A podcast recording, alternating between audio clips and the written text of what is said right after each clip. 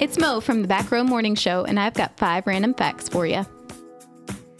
The voice actor who has played Master Chief in every Halo game to date is more famously known as Steve Downes, a radio DJ dating back to the late 1970s.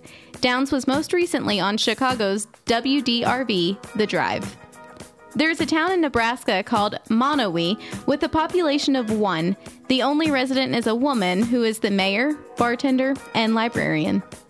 Swedish meatballs originated from a recipe King Charles XII brought back from Turkey in the early 1800s, so they are actually Turkish meatballs. The original Star Wars premiered on just 32 screens across the US in 1977. This was to produce buzz as the release widened to more theaters. And Jake Gyllenhaal auditioned for Frodo and had a less than successful audition. He recalls auditioning for the part and not being told that he needed a British accent. Gyllenhaal was later told it was literally one of the worst auditions.